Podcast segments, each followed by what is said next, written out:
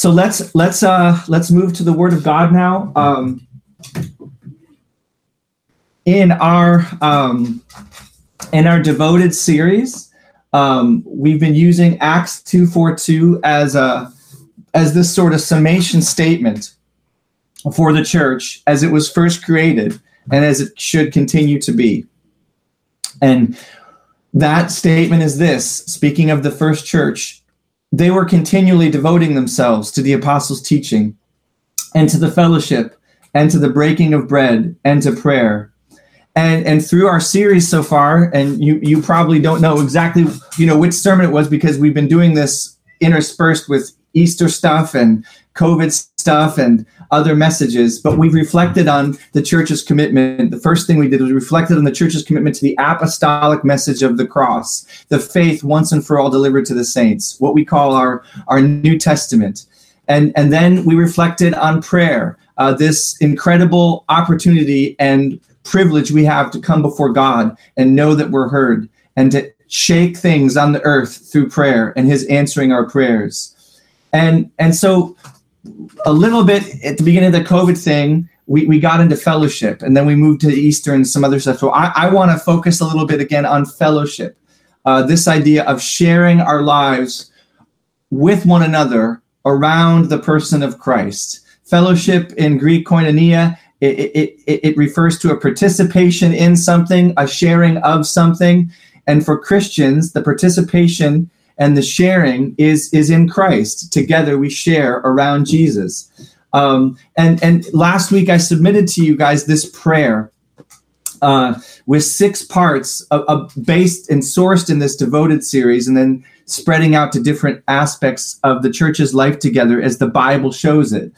And, and I had this section on fellowship, on our shared life together around Jesus. And in that section, the, the prayer goes like this Help us be devoted to one another. Help us faithfully encourage and comfort and listen and counsel and teach and admonish and forgive one another in all gentleness and patience. Help us bear each other's burdens, reminding each other of the gospel of grace with fervent love and tender affection. Help us not forsake meeting together, but instead faithfully spur one another on in love and good deeds as long as it is today. And I, I took that prayer from several different passages, and it's listed there. And and by the way, if I could just make an aside, I'm I, I'm I'd still love to hear from you about that prayer. Um, if if you even have the opportunity this week to take, I'll send another. I, have I've sort of tailored it and edited it just a touch. I'll send the latest edit out today if if you can take some time this week just to sit alone with God and pray that prayer, uh, and and then after you pray it, think about how it hit your heart. What was confusing to you? What do you feel about it? I would love to hear back from you guys. I actually haven't heard back from anybody about it, and you know that can be a good thing. Like, hey, it's fine, let's go ahead. Uh, but sometimes in leadership, the the silence also means like, uh, you know we don't we don't like this. So I, I would just love to hear from anybody who's who's willing to give me some feedback about that. Um, i do feel good about this idea. Um, I, I, do feel like the lord's leading me to lead us this way. Um, but i also feel like there are lots of other gifts in the body of christ and lots of other ways he speaks. But so just a, a, a little reminder but but in this section of the prayer we're praying about fellowship. Help us to be devoted to one another. And so today I want to talk about this issue of loving one another, but, and this is a big, big but. that sounds great, doesn't it? This is a big but. I don't want to start or really even stay today with what you and I should do. So here's the ironic reality of my fellowship message. I don't want to talk today about what you and I should do. I want to talk today about what Jesus does for you. And, and, the reason is this the reason is this I have been saying over and over again in this little series, especially lately, as we looked at Pentecost and Easter and the outpouring of the Holy Spirit, I've been trying to remind us that we need to recognize that in Acts 2, when this church was first created, when it was first filled and sustained, it, it, it didn't happen because of people and what they did. It didn't happen because of principles that they developed or commitments that they made. And those things can all be good, but that's not how the church was created. And that's not how the church is sustained. Let's look back really quick at this passage in, in Acts 4, 242. I'm just going to read you guys a little bit before Acts 242 and a little bit after two, Acts 242, okay? Starting in Acts 2, verse 36. This is Peter talking. He's finishing up his gospel proclamation. He has just preached Jesus to this crowd. And then he finishes up with this big crescendo. Therefore, let all the house of Israel know for certain that God has made him both Lord and Christ, this Jesus whom you crucified. Now, when they heard this, they were pierced to the heart. And they said to Peter and the rest of the apostles, Brothers, what shall we do? And Peter said to them, Repent, each of you, be baptized in the name of Jesus Christ for the forgiveness of your sins, and you will receive the gift of the Holy Spirit. For the promise is for you and your children, and for all who are far off, as many as the Lord our God will call to himself. And with many other words, he solemnly testified and kept on exhorting them, saying, Be saved from this perverse generation. So then, those who received his words were baptized and that day there were added about 3,000 souls. They were continually devoting themselves to the apostles' teaching and to fellowship and to the breaking of bread and to prayer. I'm just going to stop there for a second. That's the end of our passage. That's the that's our motif is Acts 2:42, and that's where we just ended. They were continually devoting themselves to the apostles' teaching and to fellowship and to the breaking of bread and to prayer.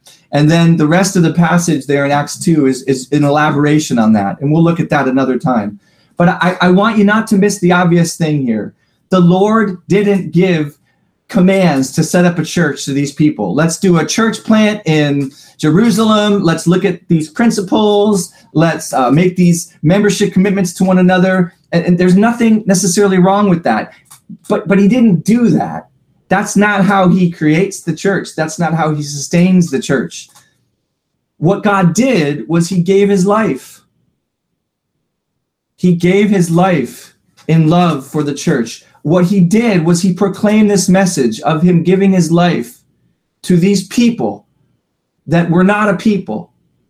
He did this through the apostles. He went to these people that did not belong to God and he proclaimed to them what God had done for them. And then he gave his spirit to these people. And they became a people.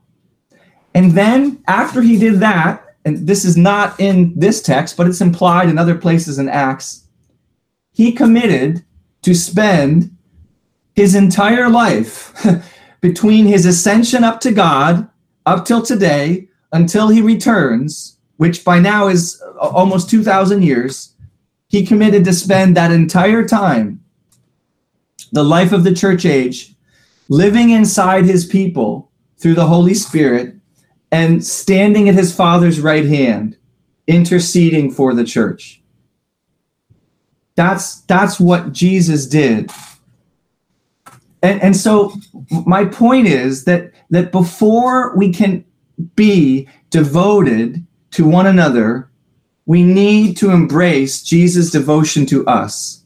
And, and, and I don't mean that in some perfect sense, like um, you've never been devoted to each other, you know, or we got to make sure we stop and check our brain.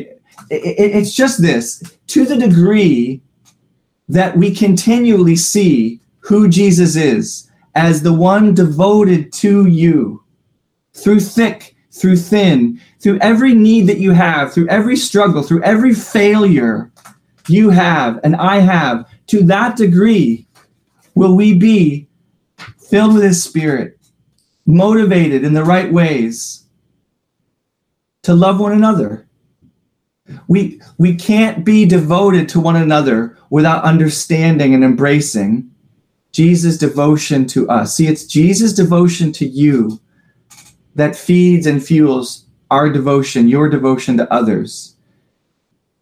We're familiar with this verse in John, John 15, 12. This is my commandment, that you love one another, even as I have loved you, right? We, we, we've all heard that probably a lot.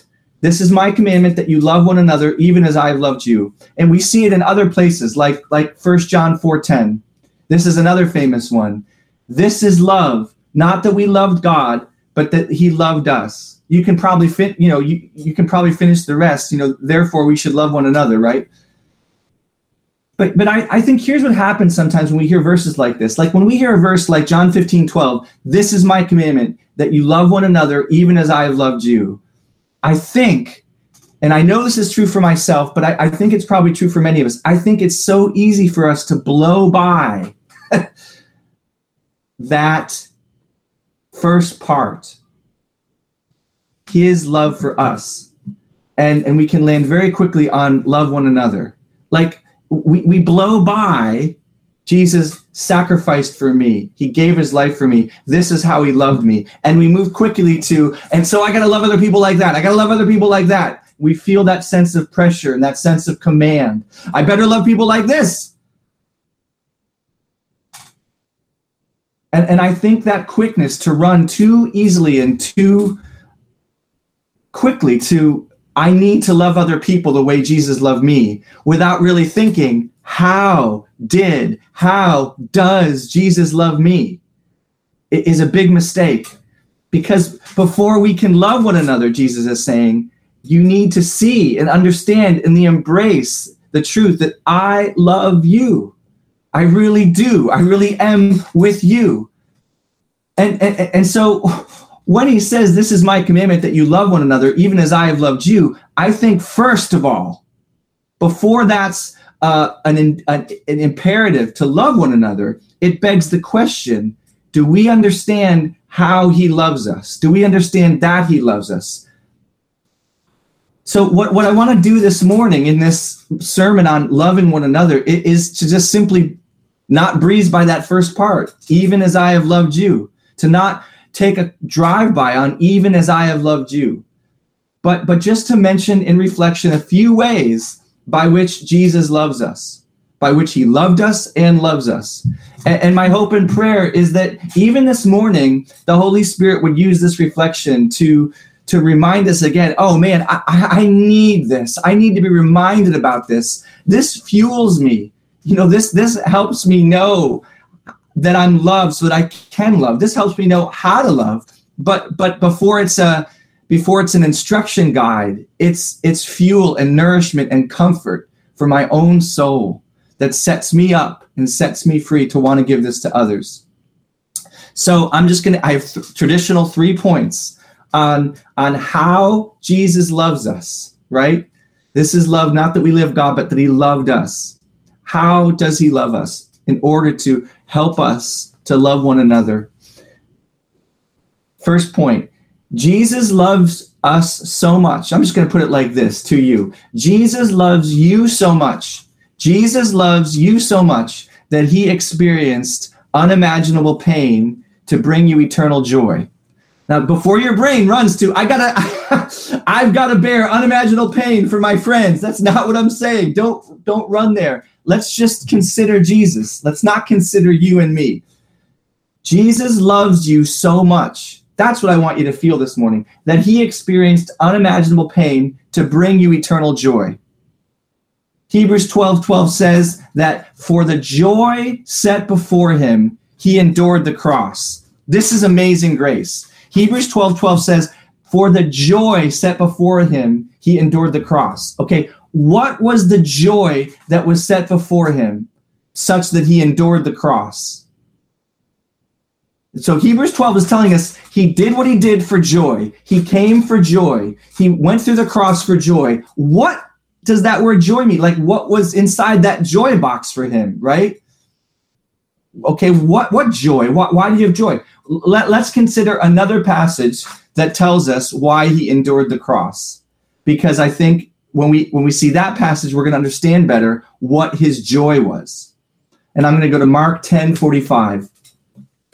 The Son of Man, Jesus, these is Jesus' own words. The Son of Man did not come to serve, but to serve.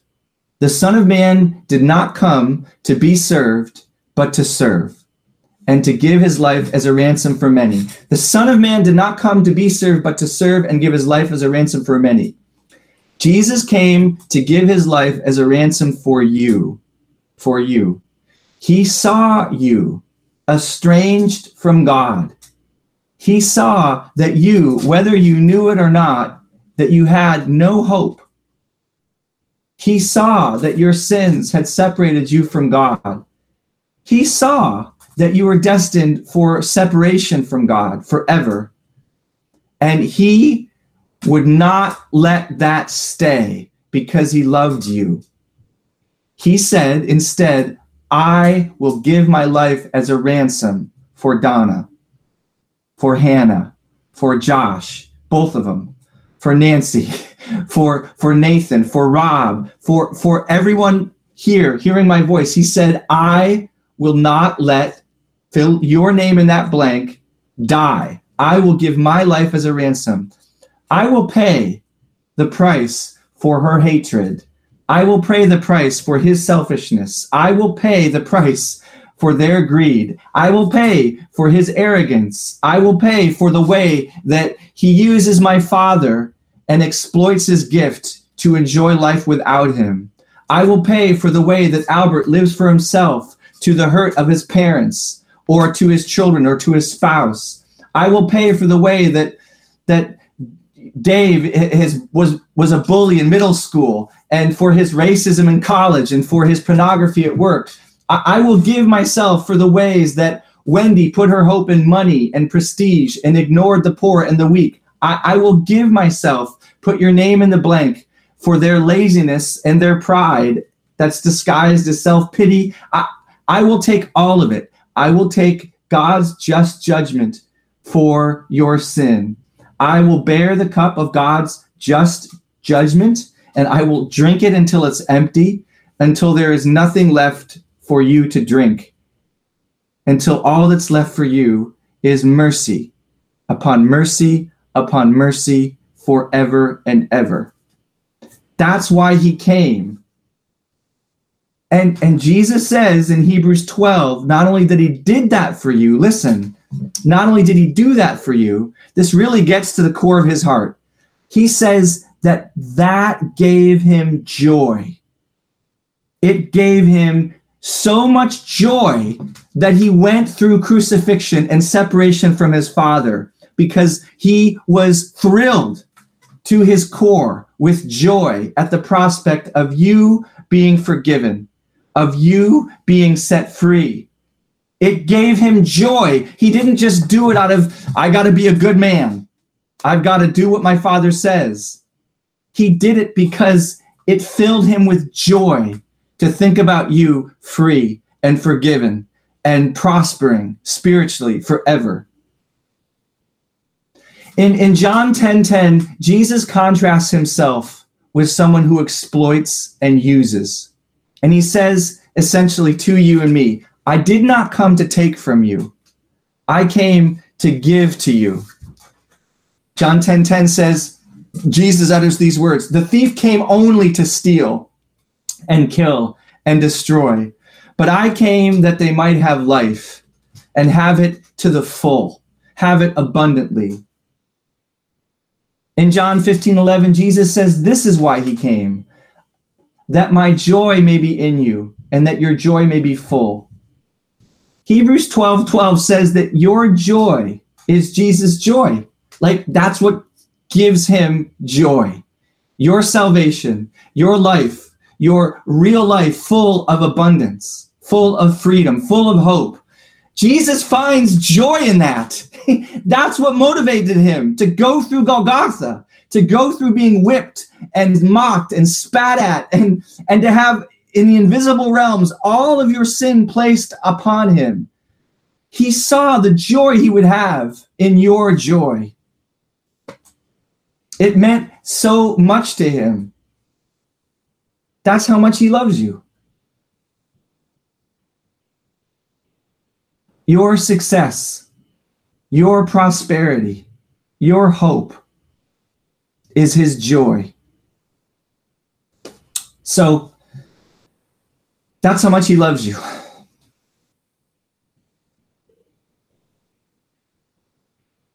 Number two, Jesus loves you so much that he carries you on his heart before his Father. Jesus loves you so much that he carries you on his heart before his Father always. Jesus loves you so much that he carries you on his heart before his Father always. Hebrews 7:25 says that Jesus always lives to intercede for you. I know we've talked about that passage before, but don't let it be a drive-by. Think about it. He always lives to intercede for you. Hebrews 7:25 and the rest of the chapter intimates that this intercession somehow in the economy of God's working out his sovereign power over your life to keep you in his love and to keep you from running away from him, that Jesus' intercession sustains you. It sustains your faith. Every day, you and I probably sin in many ways in words and deeds. Some we're aware of, some we're not. Some of it feels serious, some of it is not. Some of it is more serious, some of it is less serious. But all of it matters to God. And, and at the same time, He will allow none of it to tear you away from Him. He won't allow it. And so, in His setting up of your salvation, He and Jesus have agreed to this dynamic between the two of them. Jesus does the same thing for you always that He did for Peter just before Peter abandoned Christ and denied Jesus as Savior and Lord in order to keep himself safe and comfortable with the world. Right? You're all familiar that Peter betrayed Jesus on the night of his death by disowning him. Jesus was being taken away and and Peter was accused of being one of his followers and Peter said, "I don't even know him. I don't even know him." He denied the Lord. Something Jesus said would require Jesus to deny Peter before his heavenly Father. But Jesus would not let that sin stay on Peter's record. He wouldn't let it tear him away from God. Jesus said in, in, in to Peter that night, he said, Peter, this day you're going to deny that you even know me, but I have prayed for you that your faith will not fail. And when you return, i.e., you will return, you must strengthen your brothers.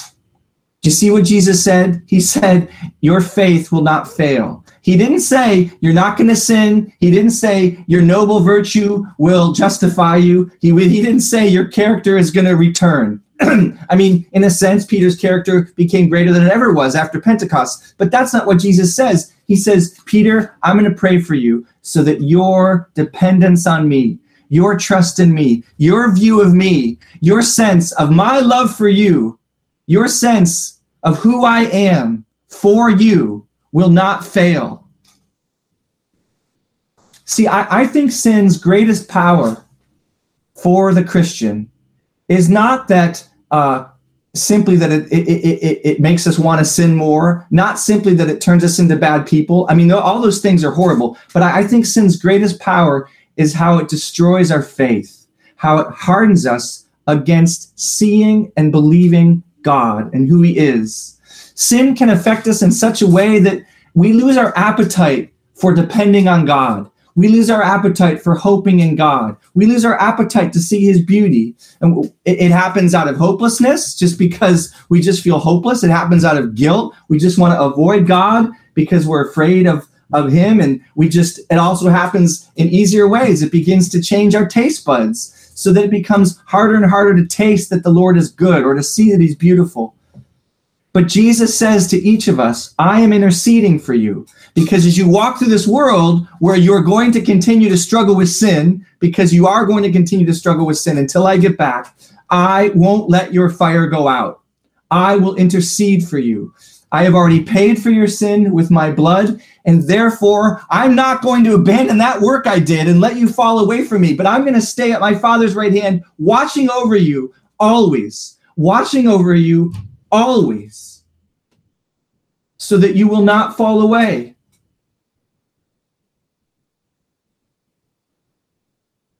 This isn't something he does only when things get really bad. It's not something he does for a while and then he runs out of patience. Hebrews 7:25 says, He lives forever so that he can always intercede for you and for I. So, Jesus loves you so much that he carries you on his heart before the Father always.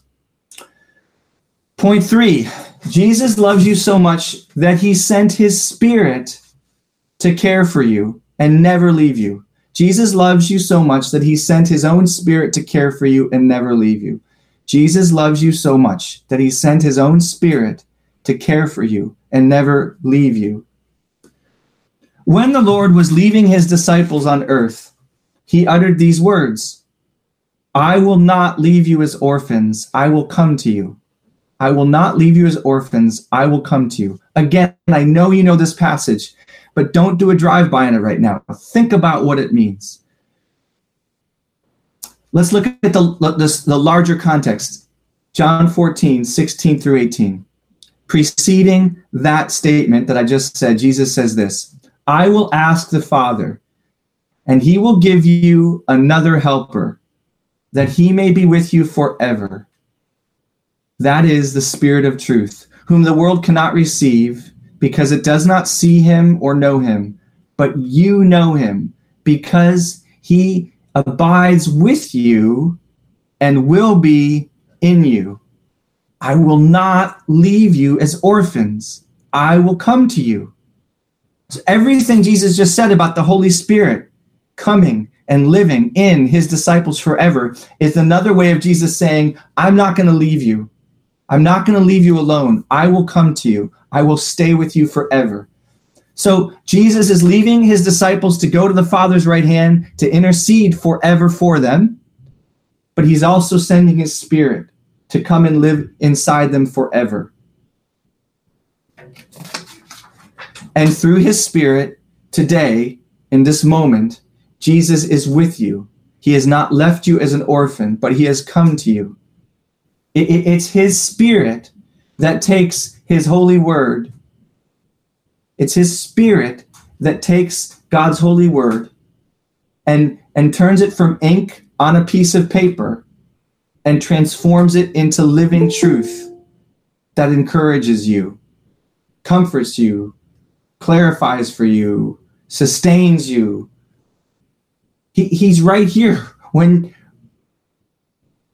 when you read the Psalms and you feel like your suffering is is unknown by God and you can't get to God and then you begin to feel the thawing and you begin to sense that you are known by God and that God cares for you and God meets you. That's not just an intellectual process that your brain is working through. That's the Holy Spirit. If you belong to Jesus, that's the Holy Spirit working inside you. It it's his spirit that takes your mechanical prayers that feel cold and dead. And maybe you you go through weeks of that. But then there's this moment where and you can't see it where you begin to sense that God is here. And and your your prayer time changes suddenly from unbelief and hopelessness to even a spark of hope. That's the Holy Spirit working to make your heart beat again and again. It's His Spirit that allows you to have a sense of the grief and the pain in God's heart when you sin. But a grief and a pain that doesn't crush you, it, it draws you to say, I'm sorry, to say, I'm sorry to him and, and to your friend or to your brother, sister, spouse. That's the Holy Spirit.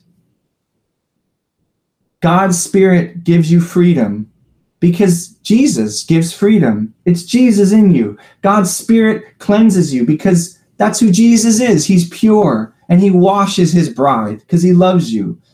God's Spirit is gentle to you because Jesus is gentle. That's who he is inside you. God's Spirit is humble towards you because that's who Jesus is. He's a humble Lord, he's not a stern taskmaster. God's Spirit is patient with you because Jesus is patient with you. That's who He is. He, he, he's forbearing because Jesus is forbearing. He's, he's powerful in you at times because Jesus is God. God's Spirit is loving towards you because Jesus is loving. with an immeasurable love for you. He, his spirit is faithful to you because Jesus will never leave you or forsake you. Jesus loves you so much that he gave his spirit to you to stay with you, to be with you inside you forever. And there's so much more I can say about the love of Jesus this morning, but but I, I want to sort of transition here and land this plane. But I want to say again, when Jesus says, As I have loved you, so you should love one another, he doesn't mean for you to drive by that part about him loving you. He means for you to understand that, to be convinced of that, to be compelled by that. That, that you understand that he loves you sacrificially. He really does. He loves you faithfully. He really does. He loves you forgivingly. He does. He, he loves you forbearingly, patiently, enduringly. It's, it's that way that he means for you to love your brother or sister in Christ. But if you drive by the way that Jesus loves you, if you just give that a passing nod and move quickly to, I got to do all these things, I got to do all these things, it, it, it's not going to work. It, it's going to be like trying to get from here to California on half a tank of gas. Jesus knows that, that you loving others as he loved you is a miracle. It's a miracle that can't be attained by human effort but he means for us to do it. in fact, it's exactly what he prayed for. You know, I, Father, I pray that they would be one as we're one, right? But we're not going to be able to do that if we make Jesus' love for us a drive by. If we make it a, a given, something we just presume on instead of reflect on, something we give acknowledgement to as opposed to something we actually feed on months ago, I, I told you that I had a sense that the Lord was saying to me, and perhaps to all of us, prepare for those I want to bring you by taking care, by taking better care of those within you. Prepare for those I want to bring you by taking better care of those within you. And, you know, and, and again, that was a sense I had of, of, of, a, of a word from the Lord, maybe on a prayer night and, and I saw then, and I saw I see nothing now, anything unbiblical about this idea.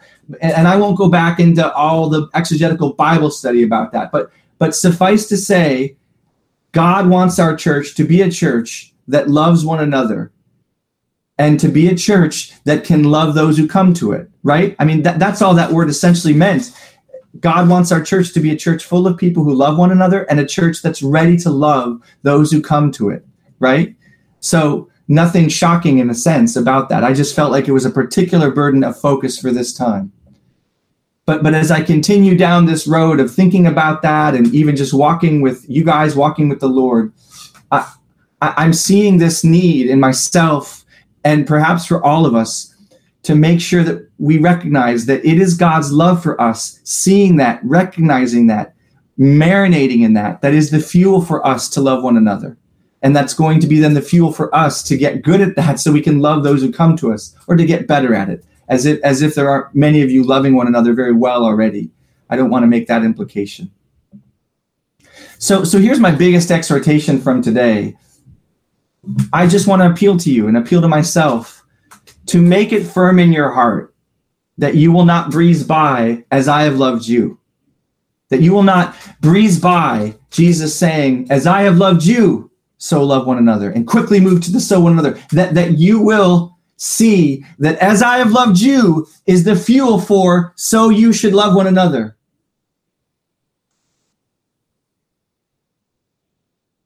You know we can look at it another way like negatively.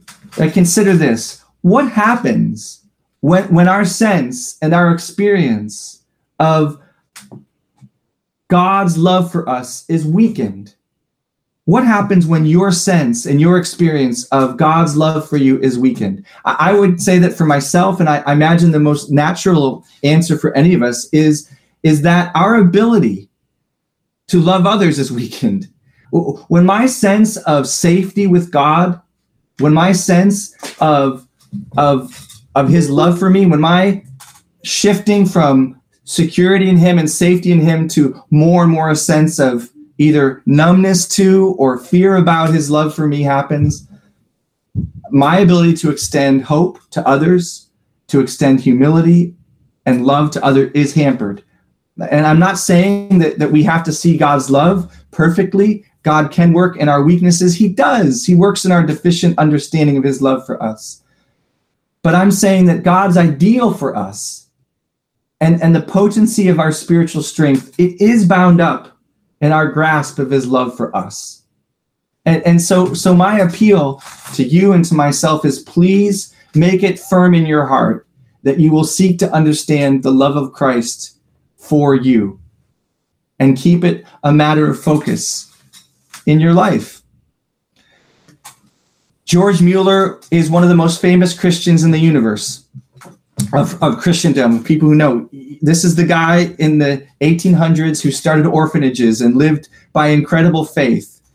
And, and he said something, I, I mean, he lived a life completely sold out for God, doing the most amazing things. If, if you've ever read about George Mueller, you know what I'm talking about. God did miracle after miracle after miracle, all in in the most amazing ways that we can see with our eyes and hear with our ears when, when we read these stories of, of caring for these orphans. And he he lived faithfully his whole life for the Lord. And but one of the things he said was in his walk with the Lord, he became convinced that the first thing he needed to do every day was not care for the orphans. It was not um, necessarily even say his prayers in, in that sense of, I've got to do my duties. It was to make his soul happy in the Lord. He said that was the first duty of my life was each day to, as soon as I could, as best I could, get my soul happy in the Lord. And so he would dress himself in the Lord's love for him and reminders of who God was for him. And that was his fuel.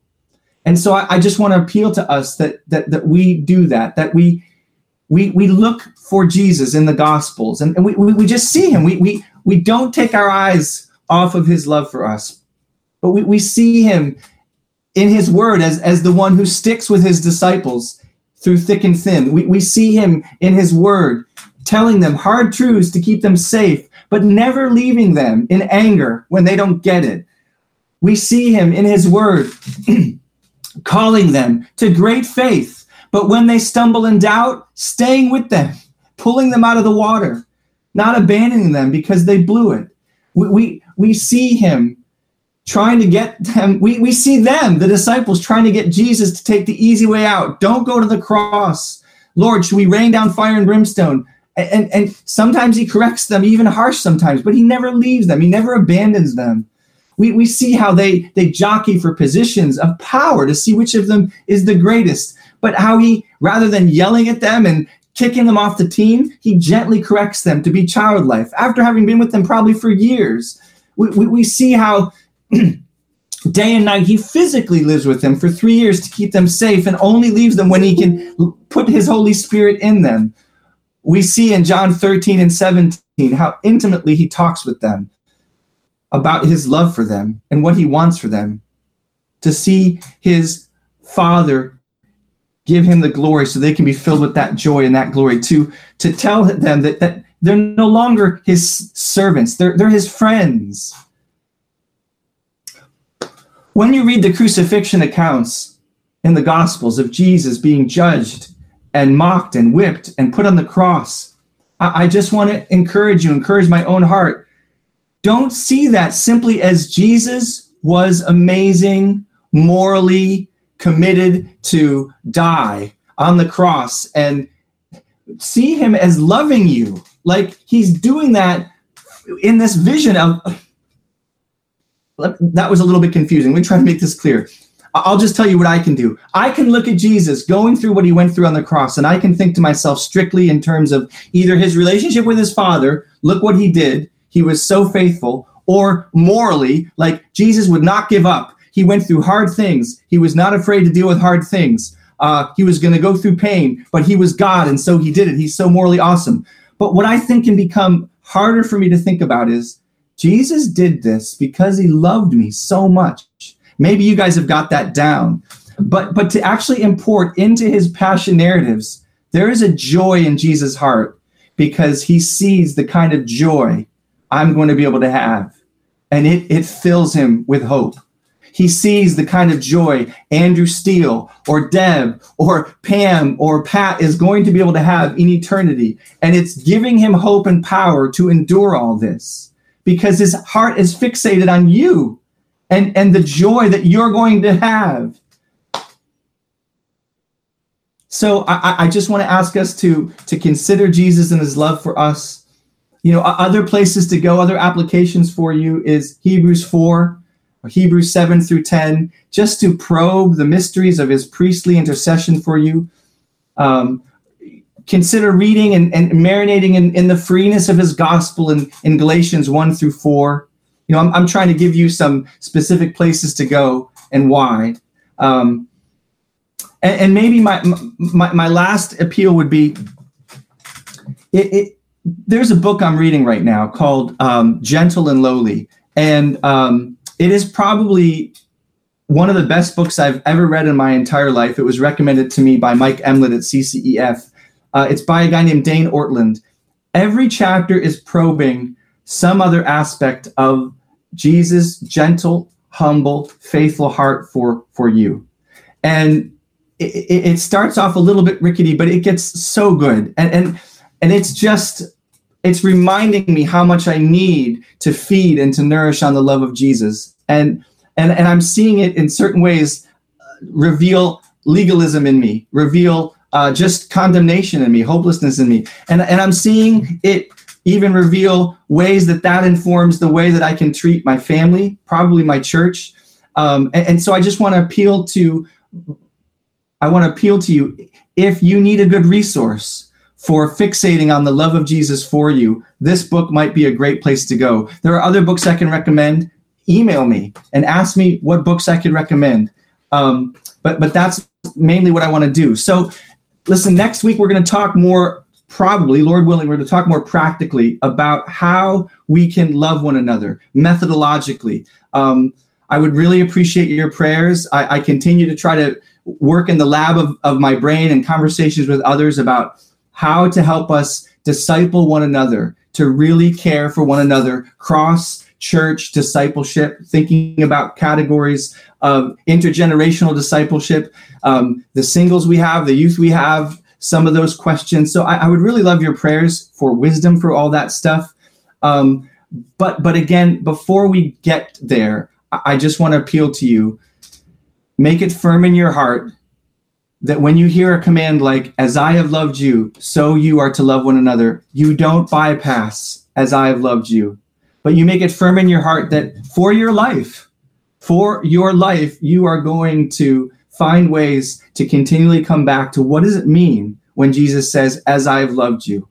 And see that not as something Jesus said quickly to move to his command, you better get loving each other, but as the fuel, as the power, as the food source to do the second part that's my appeal today is please make it firm in your heart that you are going to marinate continually on Jesus' love for you and, and knowing that that is going to fuel you and feed you in order for you to love other people. We can't bypass it. It has to be the foundation.